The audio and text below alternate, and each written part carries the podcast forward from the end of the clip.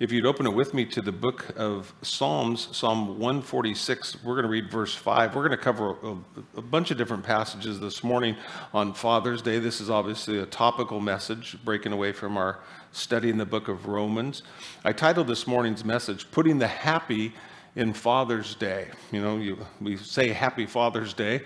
And uh, there's definitely uh, some scripture here that supports how we can go about. If you truly want to have a happy Father's Day, and I pray that you do, and I pray that it is a happy Father's Day for you, those that are here, those that could be watching online, and just dads in general. Uh, and though this is you know, obviously is a message specific to fathers today, it obviously because we're teaching God's word, it's applicable to each and every one of us, and, and there's just important truths.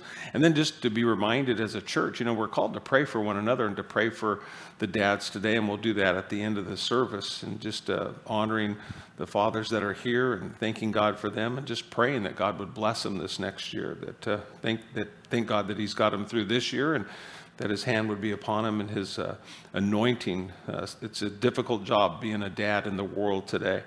And uh, so we very much appreciate, uh, you know, our fathers and, and want to celebrate them and, and thank God for them. And then also to instruct them, you know, to be reminded. Uh, like I said, there's so many things that vie for our attention, and so it's good to stop and to, to reflect and, and uh, to admonish, to encourage in all facets of life. And so we want to do that with our dads today. And uh, we're going to read Psalm 146, verse 5. And uh, then we'll take a moment here and we'll pray and we'll jump into this. In Psalm 146, 5, it says, Happy is he who has the God of Jacob for his help, whose hope is in the Lord his God. And uh, there's much to say to this with regard to Father's Day. We'll enjoy getting into this, but let's take a moment and pray. Father, we thank you this morning, Lord, when we think about you as our Heavenly Father, perfect in all of your ways. Lord, thank you that we have a Father who loves us, who cares for us, who provides for us, who disciplines us, who nurtures us, who admonishes us. Uh, Lord, every, everything that we have need of, God, you, you supply perfectly.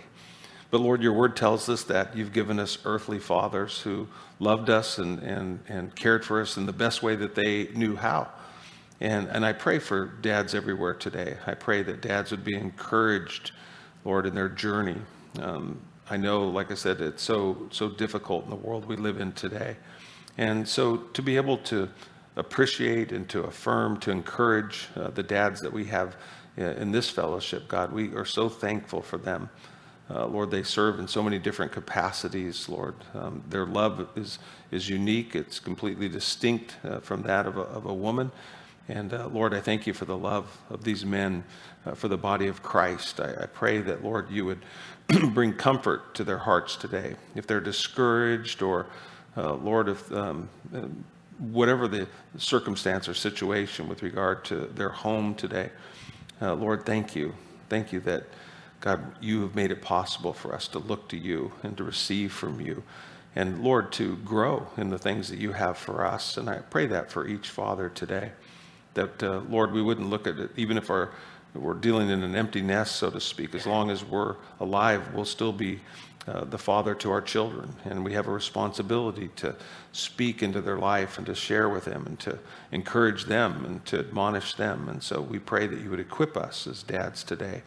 And then for the rest of us, Lord, that we just be reminded of what a great responsibility we have to pray, to pray for the fathers, to pray for the dads in our fellowship and in the world today. We see so many of the world's problems that uh, even sociologists attach to, to fatherless homes. And so we, we know that this, this role is, is very, very uh, much needed uh, in, in this world. And Father, we pray for the homes today. We, we pray that you would bring healing, that you'd bring comfort, that you'd bring peace, that you'd bring your joy today. That the celebrations, Lord, that, that are happening uh, around the world today, especially in this country, truly would be happy, but for all the right reasons, for what the psalmist declared happy is he who has the God of Jacob for his help. And Lord, I thank you for these men today. I pray that, uh, Lord, today would be a happy day for simply that, because they have placed their hope in you. We love you. We give you this time today. And we thank you being our Heavenly Father, Lord. We love you and we celebrate you this day as we pray. in Jesus' name. Amen.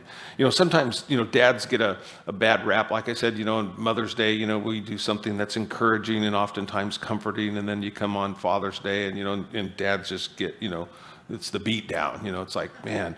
And uh, I always, you, you just, they just, there's just more of those kind of stories, you know, and, and, and you come kind of thinking you're going to hear something like this. And it was a story that was told of a family where they had three small children and uh, the kids all wanted a puppy, and so they kept asking their mom and dad for a puppy. And finally, you know, mom gave in, and uh, she went and you know she got a puppy. And, and she had tried to discourage them. She said, you know, kids, you know, I know you want a puppy, but if we get a puppy, guess who's going to end up taking care of the puppy? And they were like, no, mom, we'll take care of the puppy. And she goes, I know you say that, but you know, eventually I'm going to end up having to take care of the puppy, and it's why I don't want to get a puppy. They said, mom, we promise if you get us a puppy, we'll all take care of the puppy. And you know how that story goes. And uh, so mom gets the puppy for him. Time goes on. Guess what? Mom's taking care of the puppy, right? So one day she comes to the kids and she's like, kids, you know what? And she goes, Danny, that's what they named the puppy. They said, Danny, Danny's got to go. We got to, we got to get rid of Danny. And they were like, why, mom? And he goes, because I told you. I said, you know, if we got a puppy, you would have to take care of him. So we brought him home. And you said, you know, oh, mom, we'll take care of Danny. We'll feed Danny. You know, we'll pick up after Danny. And you go, and you did for a little bit, but now you're not doing it any longer. And so I, I've been asking around, and I found, I found some, some, some people, and they're going to take Danny. And, and the kids just started to cry. And I was like, mom, Mom, she's like, no. She goes, you know, I, it, it is what it is. And so, you know, you guys go get Danny and bring him here. And, and all of a sudden one said, you said Danny? I thought you said daddy. and you go, and, and you think at the time, it's one of these situations where, you know, how do you confuse Danny with daddy, you know, and the threat of, you know, a parent giving away the other one. And you go, and sometimes as a, as a dad, you know, we, well, we might, have you ever been in the doghouse as a dad? Uh, you know, that, we use that terminology a lot. And so dog jokes, you know, aren't that, that too far, too far off in that regard. But one of the things that's, you know, encouraging when I think about, you know, the Word of God, there's a few passages, you know, that I wanted to share with you today.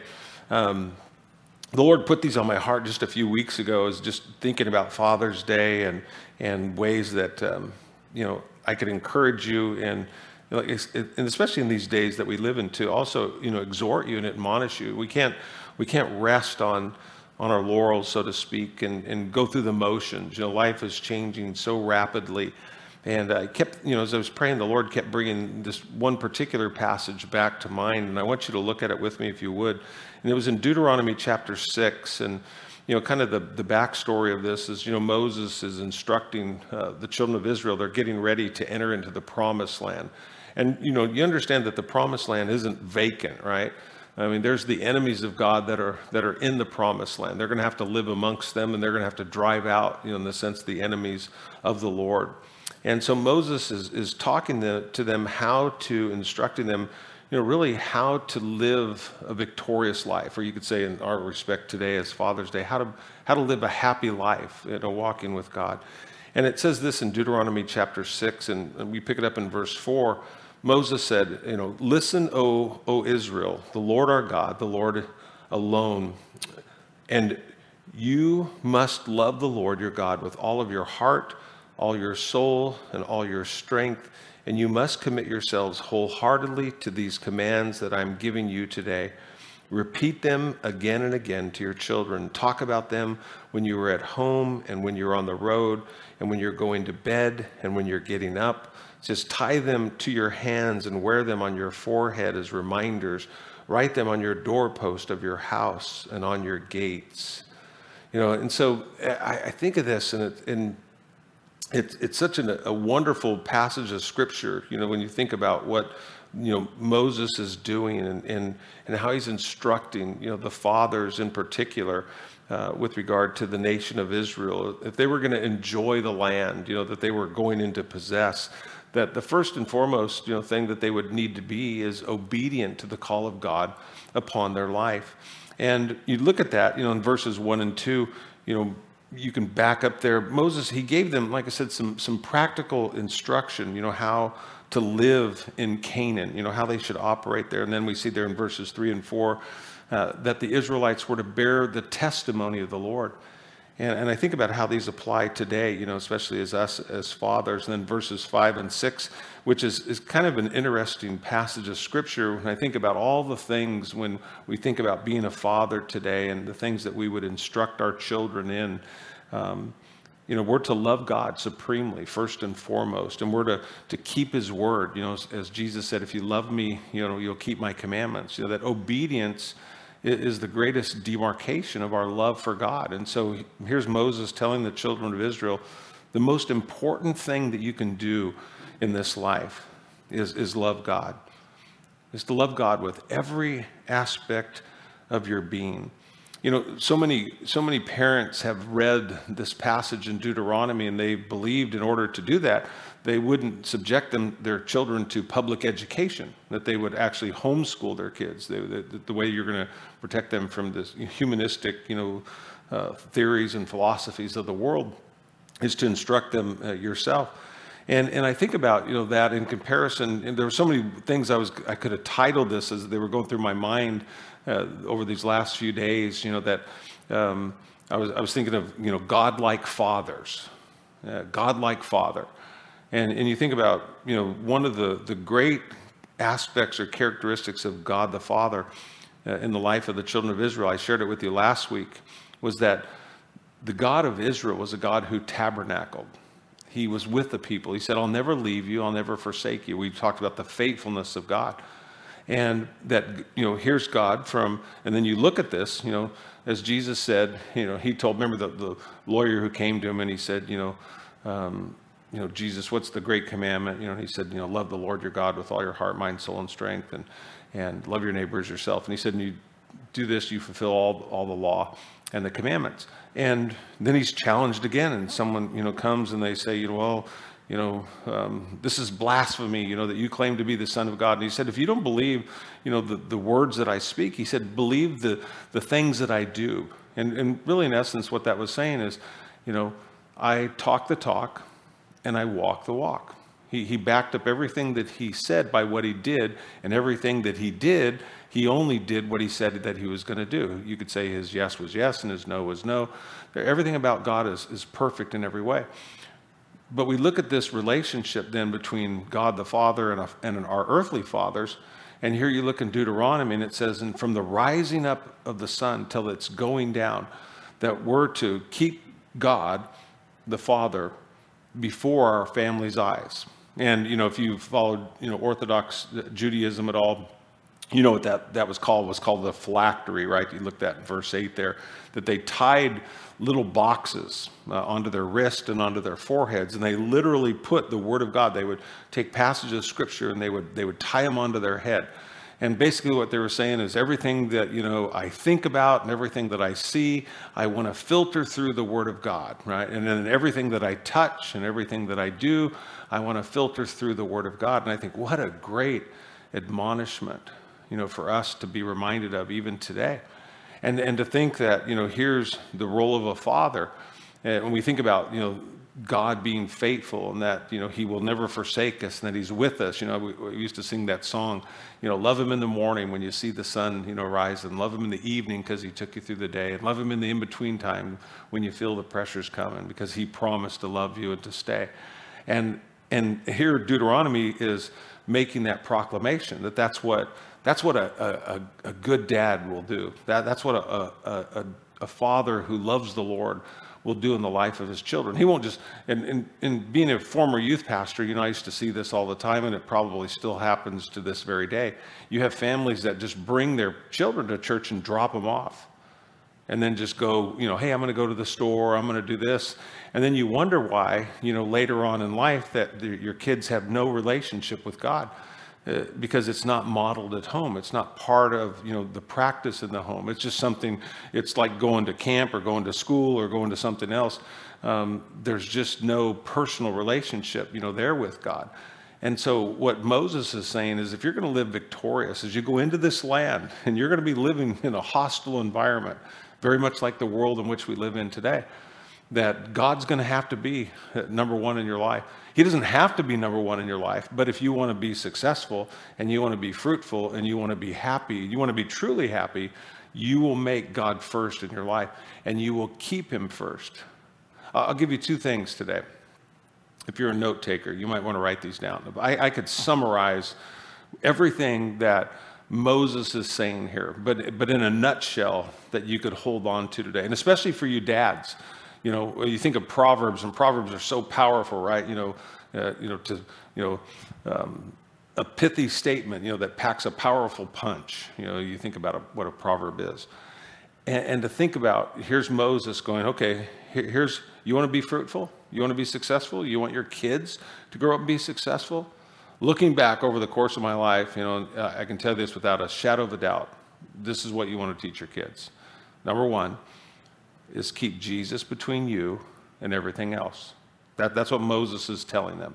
He's going, is that you would put God first in your life. He would, he, you would, he would be the buffer between you and everything else. He'll be the lens in which you will look. We talk about it today as what? A biblical worldview, right? That you develop a biblical worldview. That's simply just saying, keep Jesus between you and everyone else. And one of the, the struggles that we have as parents, and I, and I see this in it, and it's so difficult today, you have, um, you know, information is coming at us, you know, like never before. I mean, they're just, we're inundated day in and day out with information. So to try to even remember things, it's becoming, you know, almost impossible. Uh, that's if you're trying to remember everything else other than, you know, the Word of God. What I love about the Word of God, has it changed? No, the Word of God hasn't changed. It's not like God keeps sending us a new book every year. Thank God, amen you know, and, and he's trying to, oh, we need something, you know, fresh. And it's like, no, what we need is this timeless truth. You know, the word of God doesn't change. You know, Jesus said it. He said, heaven and earth will pass away, but my word will never pass away. And, and so our children and even us as parents, we're, we're just being, like I said, bombarded with all this information. And so you try to teach your kids, I mean, but everything's changing. And so you're trying to find what the rules are today. Like how do they, you know, how do they navigate through, you know, this culture? You know, you, you hear things, I mean, I don't want to get into it because it's just, uh, it's so deviant and so dark. And you go, how do, how do I prepare my kids? You know, what, what do I tell them? You know, I mean, I, I can't keep up with all these, these changes. And you go, and you don't have to. God didn't tell you to do that. He, he explained it right here very clearly, and it's like it's so simple that we just miss it. What, what did he tell the children of Israel? What did Moses instruct the children of Israel when they were going into this hostile environment? You're going to live amongst the Amalekites, you know, Amalekites, the you know the Hittites, the you know, you think of all the different ites, you know, that you're going to be amongst, and and they're going to be hostile towards you, but you can live victoriously in the midst of them. He said, if you do this, what? Love God. Love God with all of your heart and all of your mind, with all of your soul, with all of your strength. And so the second thing, you know, the first thing I tell you as dad is keep Jesus between you and everything else. And then as you're instructing your kids, you go, you can't cover every rule, but you can cover this. This is the beauty of, being a believer in the New Testament is if you are in Christ Jesus, you have the Holy Spirit. Amen. The Holy Spirit lives within you. So here's the challenge to your kids. And this there's really way more parts to this, but I want you to think about it. So number 2 would be when you're training your children about life. Is this is the challenge for them as you say, "Honey, you know, you're going into this situation, you know, you're, you're going into Canaan, whatever, you know, the promised land, whatever place you're going, Fresno, you know, uh, doesn't make any difference. Los Angeles is to do what? Is to ask yourself this question. And this is for us. It doesn't make any difference if you're a dad in here, if you're a mom in here, if you're, you know, a young man, a young woman. This should be the guiding light of all of our lives. The question we should be asking ourselves every day is what I'm doing, is it helping me love Jesus more? And you think about that. So if you're sitting with your children and they're going to go out, they're going to go out, you know, on a weekend, you go, hey, so what are you guys doing tonight? Oh, you know, I don't know what we're going to do. You go, honey, you know what? I just, I want to encourage you is ask yourself this question in everything that you do this weekend is will it help me love Jesus more? And if it doesn't help you love Jesus more, you probably shouldn't do it. And you go, oh, mom, that is, you know, that's going to ruin my fun. You know, dad, that's going to ruin my fun. You go, no, I'm just trying to protect you. I'm just trying to protect you. Because the Bible says sin is pleasurable for a moment, right? There is a way that seems right unto a man, but its end is what? It brings forth death. It's pretty safe to say for all of us, really the only thing that's going to matter 100 years from now, would you agree with this? The only thing that's going to matter 100 years from now is what did you do with Jesus Christ? What did you do with Jesus? What did you believe about Jesus? And how did Jesus impact your life? That's all that's going to matter. It won't matter what school you went to. It won't matter what side of town you lived on. It won't matter what kind of car you drive. Um, it won't matter, you know, where you work. It won't matter where your hobbies or your interests are. It won't matter how much money you made or didn't make. None of those things will matter one bit. Not one bit. You go, why? You, because all that matters is, as Scripture says, it's appointed unto man to what? To die and then face judgments, to meet God. What did I do with Jesus Christ? And I think, you know, because it's, it is difficult. You know, you think of as a dad today, you know, in the world in which we live, and you go, man, how do I help my children navigate all these situations in life? And you go, God didn't, He didn't like lay out specific things in His Word. And you go, yes, He did. He told us what to do. Is all the time is that we would sit with our kids and we would share with our children. So, so when you can't expect your children, if you've not raised them in the things of God, to know the things of God, right? If they don't know the Word of God, then they can't make a determination about the Word of God. So, for instructing them, just like as Moses told you know, the children of Israel to do, the fathers, he said, you know, they, they kept the Word of God ever before them. So, you think what was taking place in those homes on a day to day basis? They were reading the Word of God. They were studying the Word of God. And it wasn't just that you know, the parents were, this was academic and there was a chalkboard behind them and they were writing passages of Scripture on the wall. No, what were they doing? The kids were seeing their parents walk with God. You know, whatever direction you want your kids to go, the best way to get them to go there is to go there first. Would you agree that most people learn by what they see more than what they hear? Would you agree? That for the most part, that we, we see something, we see a model or we see an example. And that's why Jesus kept challenging, you know, the Pharisees, the religious leaders of his day. He's going, you know, if, if you can't just believe what I'm telling you, you know, based on the word of God, he says, then, then, then look at the model, look at the example that I that I'm setting, look at what I do. Because again, what he was saying is that I I don't just, you know, talk the talk, but I walk the walk.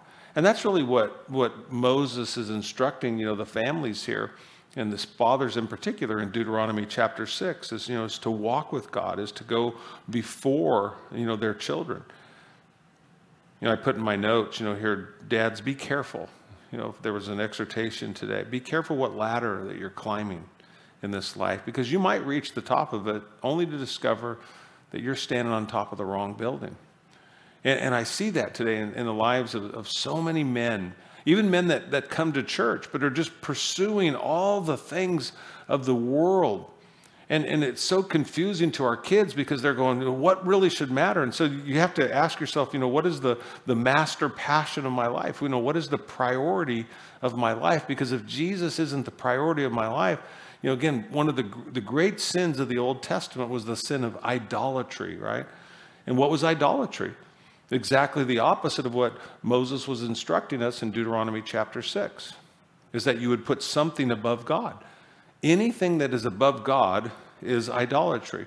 God is to be the master passion of each of our lives. And so all of us, whether you're a dad or a mom or young or old, you know, we can all, you know, answer that question within our lives today. Is there anything that is more important to me than Jesus Christ? And if there is, you know, we need to examine that. And you go, why? And for what? You know, and to recognize, you know, that idolatry isn't something that, you know, was limited to the Old Testament, that it can be prevalent in each and every one of our lives. And yet, if we truly want to put the happy in Father's Day, is happy is the man whose Lord is God. You know, happy is the man who's put his hope in God. That's where true happiness comes from because we, we've all experienced, in a sense, moments of happiness in this life that come from worldly things, but it's fleeting. There's no lasting joy. There's no lasting satisfaction. The things that last are the things that are of, of God because what? God is eternal. And, and it's so easy to, like I said, in this world to get sidetracked from that. And so on a Father's Day, I just want to encourage you, you know, with all my heart, you know, to warn us, all of us, not just dads, but moms, like I said, young, old alike. You know, Matthew 16, 26, you know, maybe says it best. This is from the NLT translation. It says, And what you do, and, and what do you benefit if you gain the whole world but you lose your own soul? Is anything worth more than your soul?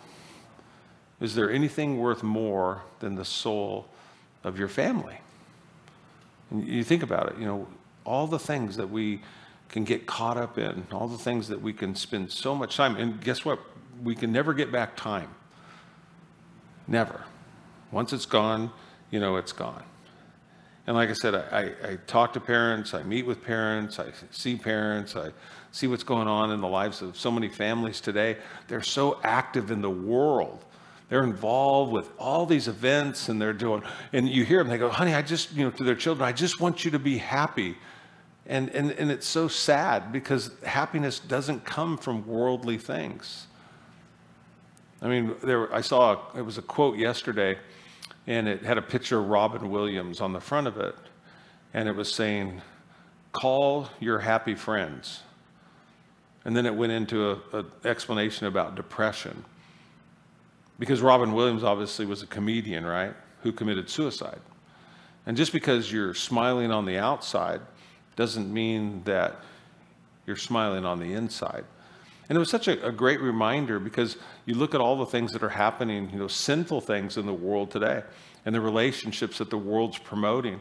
And, and they're not giving you the full picture. You know, when I was a youth pastor, I wish I would have known how to use, you know, technology. There wasn't really a lot of cameras, you know, back then in that day where you could, you'd have to, you know, be in the industry uh, to make a commercial. But I always wanted to make a commercial for the kids because the only real big thing, it wasn't, I mean, pot, you know, marijuana was just, you know, th- there was only the really way out there kids, you know, did that.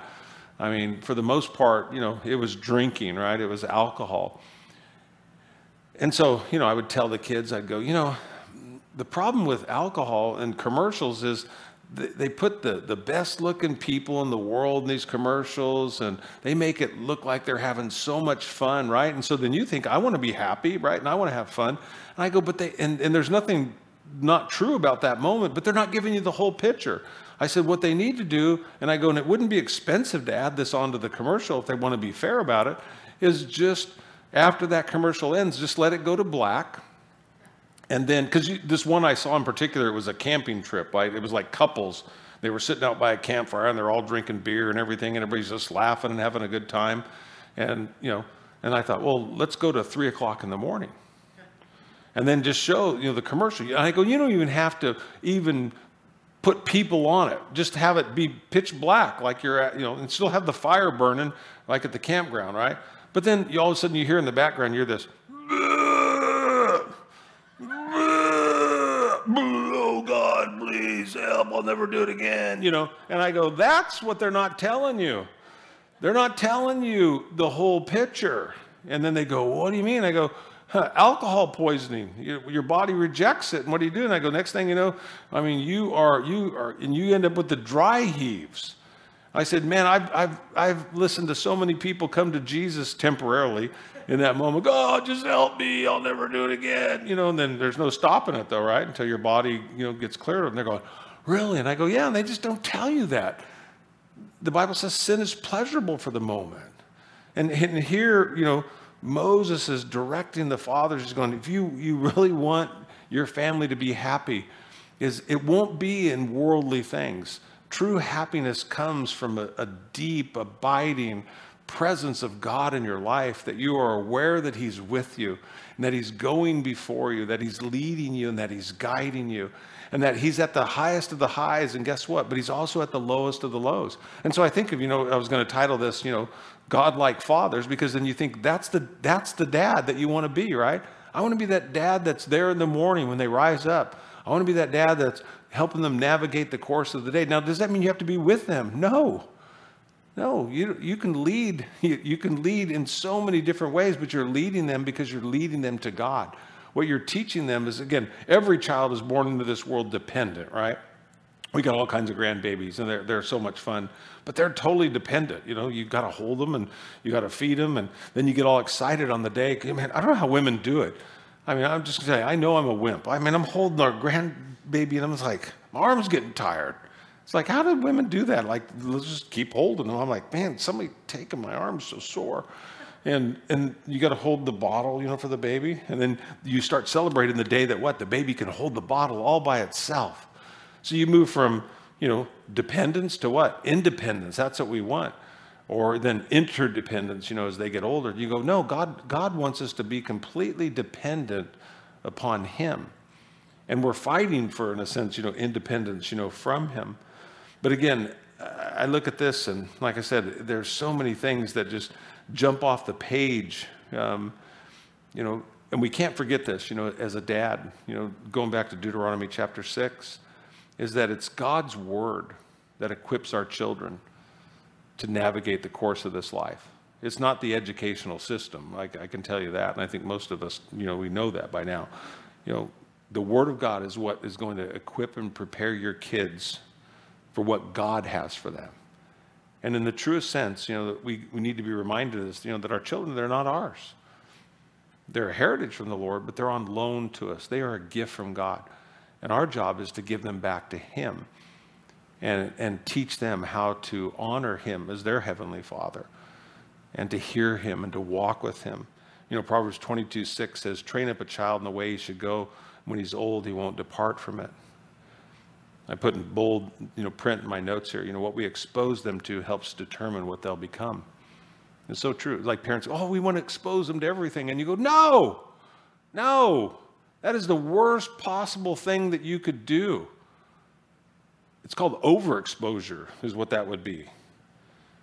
But again, this world, you know, and I mean, it is it is looking to draw them and pull them away I mean, peer pressure, materialism, the sexualization of our, our society today.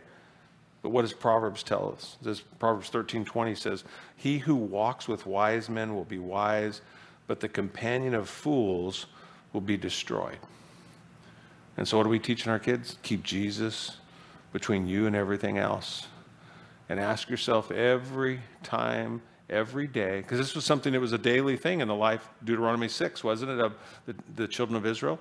Every day, from the rising up to their going to bed at night, was to keep the Lord ever before them. His word was on their forehead, it was on their wrists, it was to guide their eyes, their decisions, it was to guide what they did, what they put their hand to. And, and again, just that God would be what? That He would be He would be first and foremost in every aspect of our life. I, I really leave you with kind of three things here. You know, you can't force your children to love God, but you can expose them to people who do. It's one of the why, the reasons sin works in the world, because sin at the moment, you know, and again, you think about in the church. I mean, are, is the church just filled with with people who are, we can't do this, we can't do this, we can't do this, we can't do this? Like like the world really gets to have the more fun and excitement, and you go, they don't. But, but our kids growing up can think that because that's the deception of the enemy is to make it uh, seem and feel and think that, hey, all these things are, are really where we're going to find true happiness and true joy. Like I said, you'll hear parents say it. They go, honey, all I want you to do is be happy. But do you realize that's a fleeting thing that changes, you know, day to day? And what God, you know, has, some, He wants something so much more for us. He wants lasting joy that doesn't change by circumstance. And so I, I, think of the things that I would encourage you as, as fathers, you know, even as mothers, like I said today, but fathers in particular, because of the role that you have in the life of your children. You know, number one was expose them to the joy of knowing God. See, that's what was taking place in the book of Deuteronomy. That, that's what Moses was telling the fathers was instruct the children in the things that you know to be true in your life. You don't, you don't teach people, you know, what you don't know. You teach people what you do know. And, and the best teacher, like I said, isn't just, you know, verbalization, but it's actualization. It's the, what comes out of our life. It's what we, you know, we truly live out in our life. He said, so you're going before, you're leading your family. Jesus put it like this in John 17, 3. He said, And this is eternal life, that they may know you, the only true God, in Jesus Christ, whom you've sent. To know God. You know, that, that's what life is all about in this life. Like I said, I don't think kids are rejecting God so much today as they're rejecting religion more than anything else. But Christianity isn't a religion, it's a relationship, right? You hear that all the time. It's a personal relationship with God. That, you know, we talk about, you know, predestination and election, you know, free will, you know, that God loves you and that He's chosen you and He's chosen to reveal Himself, you know, to you. But you think about of all the things that, you know, Dad, today that you're exposing your kids to, are you exposing them to the joy of knowing Jesus. And, and maybe the question begs to be asked in all of our lives is there joy in your relationship with God? Do you enjoy? I, I love Armin. Uh, Armin's been a father figure to me since junior high. Um, and we'll get together and we'll have lunch. We had lunch this week. And I mean, Armin just starts talking about, about Jesus and, and, and just the joy, just tears of joy will just start streaming down his face. I mean, to the point where, you know, I mean, he'll stop. And, and I love that. It just so blesses me about him as his deep devotion is because he's not trying to impress me. It's just, we're just talking about our love for God and, and to be so aware of God's love in your life and looking back and seeing the faithfulness of God that it moves you to tears. It's just like when somebody goes, "Oh, want, hey, tell me about your mom." Well, you know, and you go, "Why?" And you go, "Because there's a deep-rooted love there." And that love comes out in, in the way that we communicate. It comes out in the way that we live. And that's what Moses was saying, you know, to these fathers in Deuteronomy is, you know, that love that you have for God, you know, is get that in front of your, your kids. So it's not just taking them to church and dropping them off. It's not going to work. But it's modeling a faith that's real. Is Jesus real to you? Do you really love God? And are you aware in the morning that God was there in your life? Were you aware at, at, lunchtime that He was there? Were you aware of God's presence, you know, in the evening? Were you walking with Him? Were you aware that God was leading, that He was guiding you, that He's tabernacling, you know, with you? James 1:17 says, "Every good and perfect gift comes from above and comes down from the Father of lights, in whom there's no variation or shadow of turning." So I, I think of this. So this happened this this this week. I guess this would be a story I could tell you. So Wednesday morning, uh, men's Bible study. So I always stop at the donut shop and get donuts on, on the way over here. And a lot of guys like apple fritters, so I always get extra apple fritters. So, so I, I'm I've got three boxes. I forgot that women's Bible study wasn't meeting, wasn't meeting in the morning, so I had a box for women's Bible study. So I was like, okay, we'll, we'll have an extra box. So I'm driving down the street, and I see this guy sitting on the curb across the street from the church, and he's got his shoes off on the, and he reminds me of my grandson uh, Brady, who when he falls asleep, because I have to put Brady in a jumper, and Brady will be going like this. Brady, Brady is jumping like this.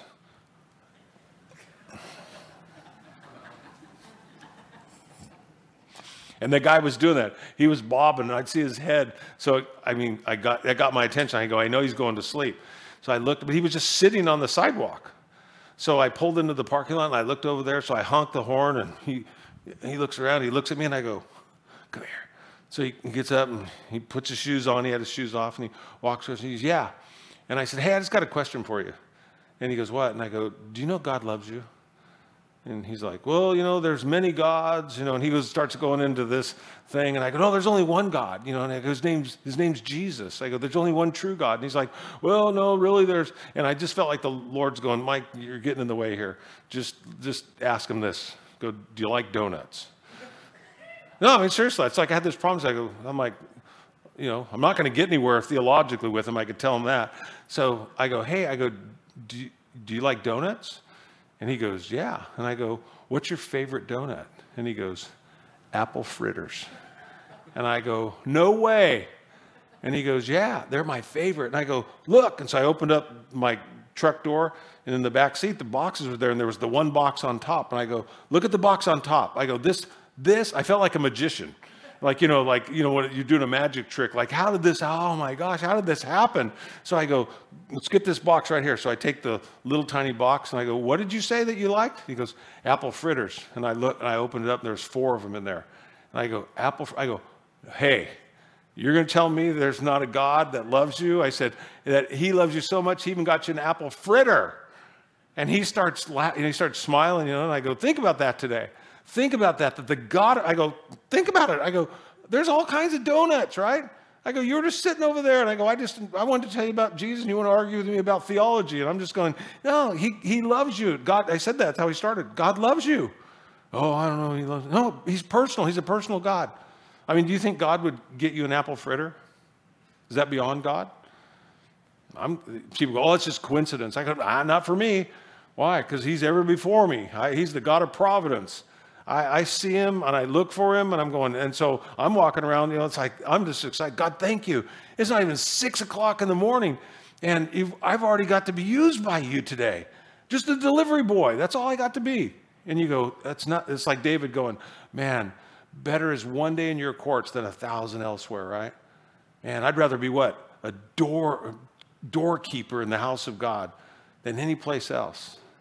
And you go, and, and so I ask you, you know, dads, is, is Jesus that real? Do you see him and, and, are you communicating to your kids? Do they see, you know, when things happen? You know, I, I tell you all the time, one of the best ways as, as, a parent, when there's an ambulance or a fire truck or a first responder, you know, going down the down the road is to pray. Pray for the people, pray for the responders, pray for the people. You know, we have so many things that we can we can inject the presence of God into that our kids begin to see God and look for God and the, the, joy of knowing God, that we, we serve a loving, very, very caring God. And are we helping our kids know the heart of God through the Word of God and through prayer? That's how we tie everything back together, is through experience. Expose them to the joy of knowing God personally. Read His Word every day. Let them see you love your wife in, in front of your kids. You know, talking about your own failures and faults and the areas where you need prayer. Keeping it real. I saw this quote yesterday, I loved it. It said, At my lowest, as God is my highest hope. When I'm in my darkest place, God is my light. When I am weak, He is my strength. And when my heart is broken, He is my comfort. I love it, you know, people just simple things like that. You go, they go, God is that? And you go, yeah, yeah. And then show them in His Word, tie it to His Word. It's not, oh, He is that to me. You go, no, His Word declares He is that for them as well. Tying it back to God's Word. The second thing, you know, as a dad, expose your kids to the presence and the power of God in the church. Don't just take your kids to church, but understand you are the church. You know, Acts 2 42 through 47, it says, They continued steadfastly in the apostles' doctrine, their fellowship, and the breaking of bread and in prayers.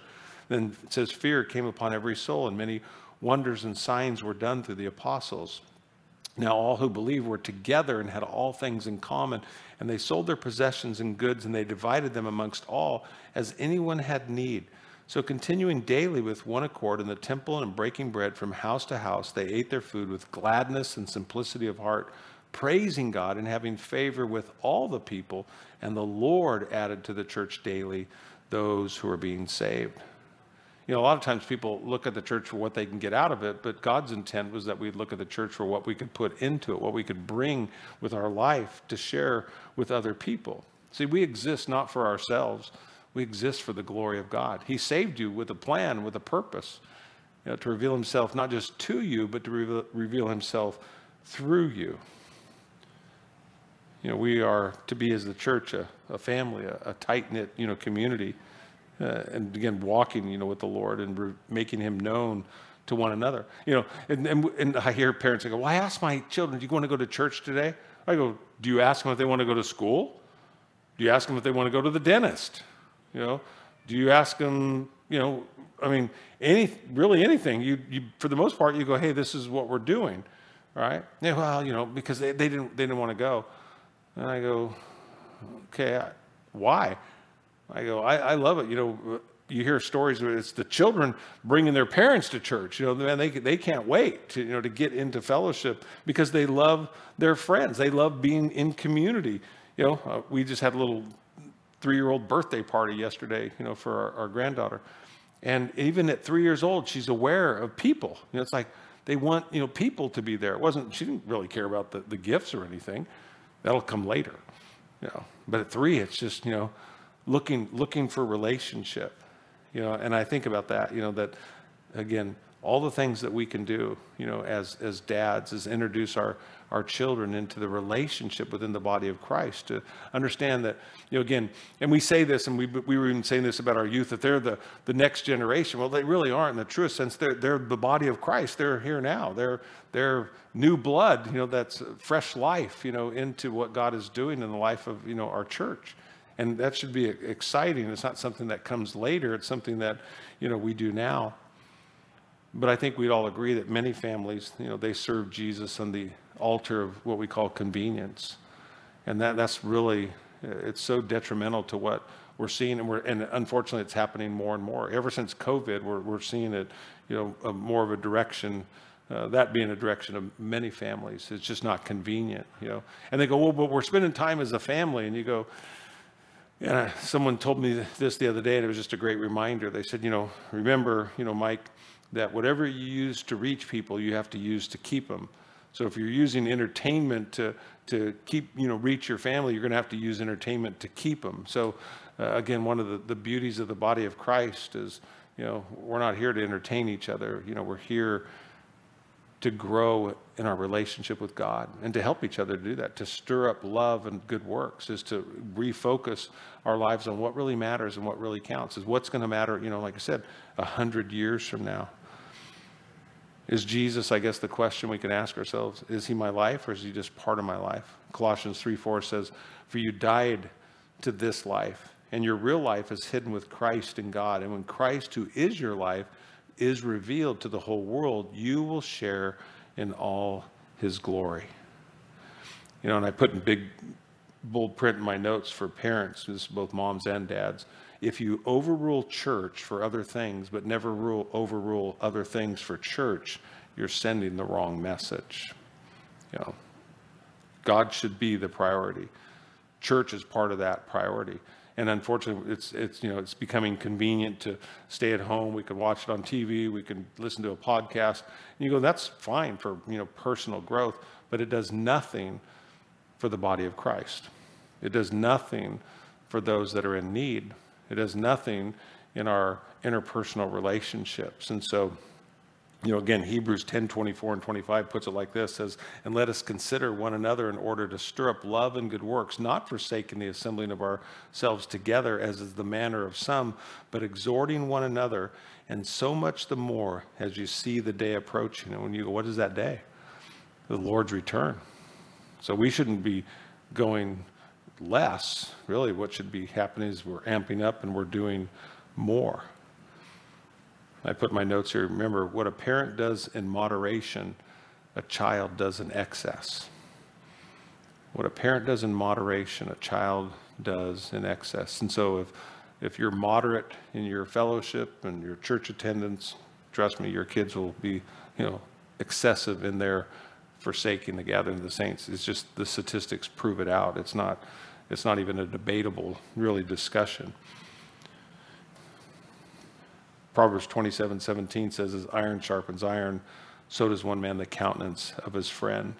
And the last one, and leave you with this you know, it's not just expose them to the joy of knowing God or exposing them to the presence and the power of God in His church, but expose them to the joy of being used by God.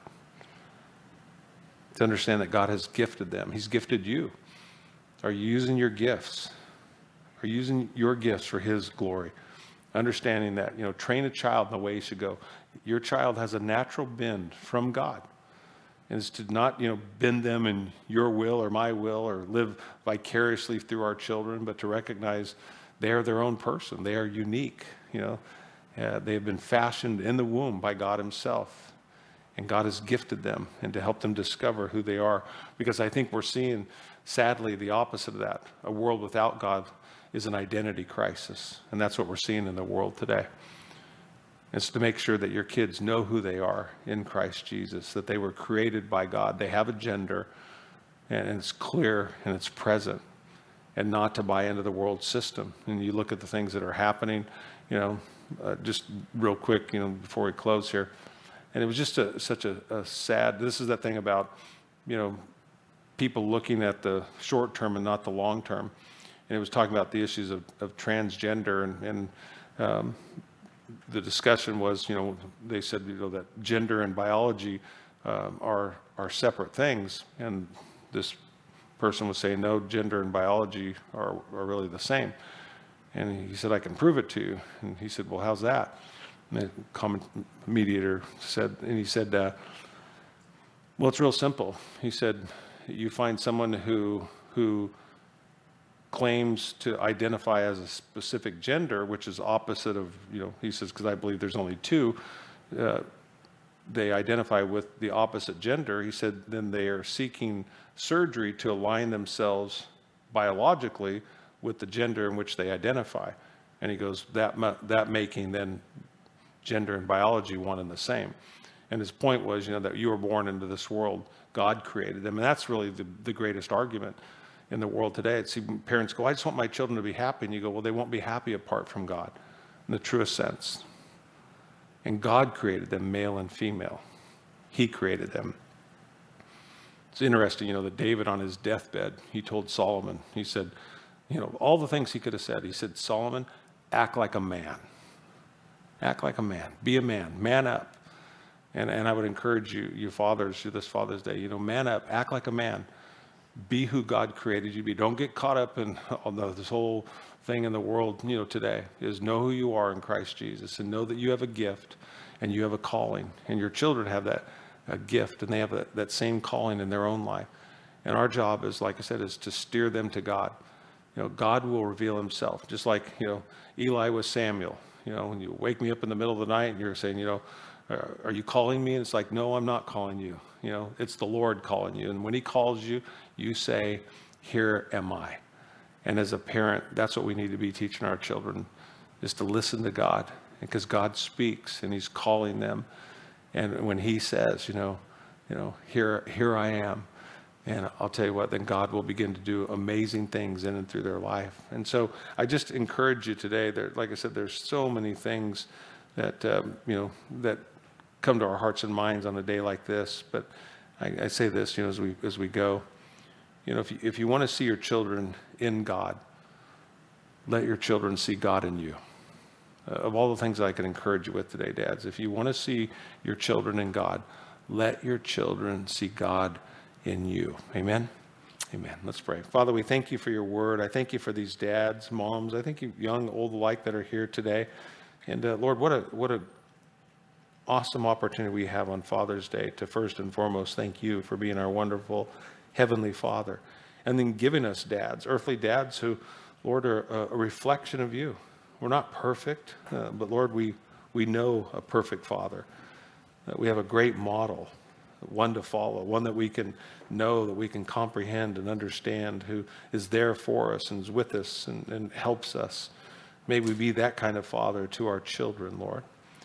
As the Father here in Deuteronomy, that from our rising up to the time that we go to bed at night, Lord, may we be thinking, praying, seeking, making you known in our own lives, in the lives of our families, the lives of our friends, and in this world until all the world hears that Jesus Christ is the way and the truth and the life, and no man comes to the Father except by him.